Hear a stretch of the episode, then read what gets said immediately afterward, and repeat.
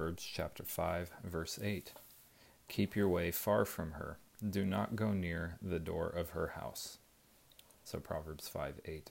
Uh, Proverbs 5 is a warning against adultery. Uh, earlier in Proverbs, wisdom has been personified as a woman. Um, here, adultery is personified also as a woman. That's why it's saying, keep your way far from her, do not go near her house.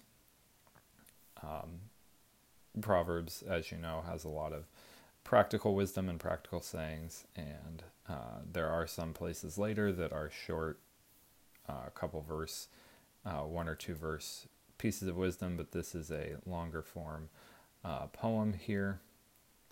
Um, just before it's uh, the writer of Proverbs is reminding uh, his sons to listen and to be attentive.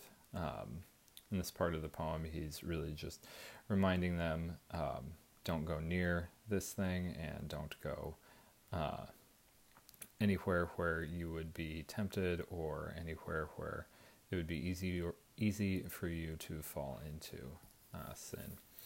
Uh, just a note here as we're continuing this 5 8, we're getting into some of the longer books where uh, for example, it's kind of unfair to the entire book of Psalms or the entire book of Proverbs to just do one verse, but hey, this is the format that we've chosen. So I shouldn't say we, that I've chosen. So this was Proverbs chapter 5, verse 8.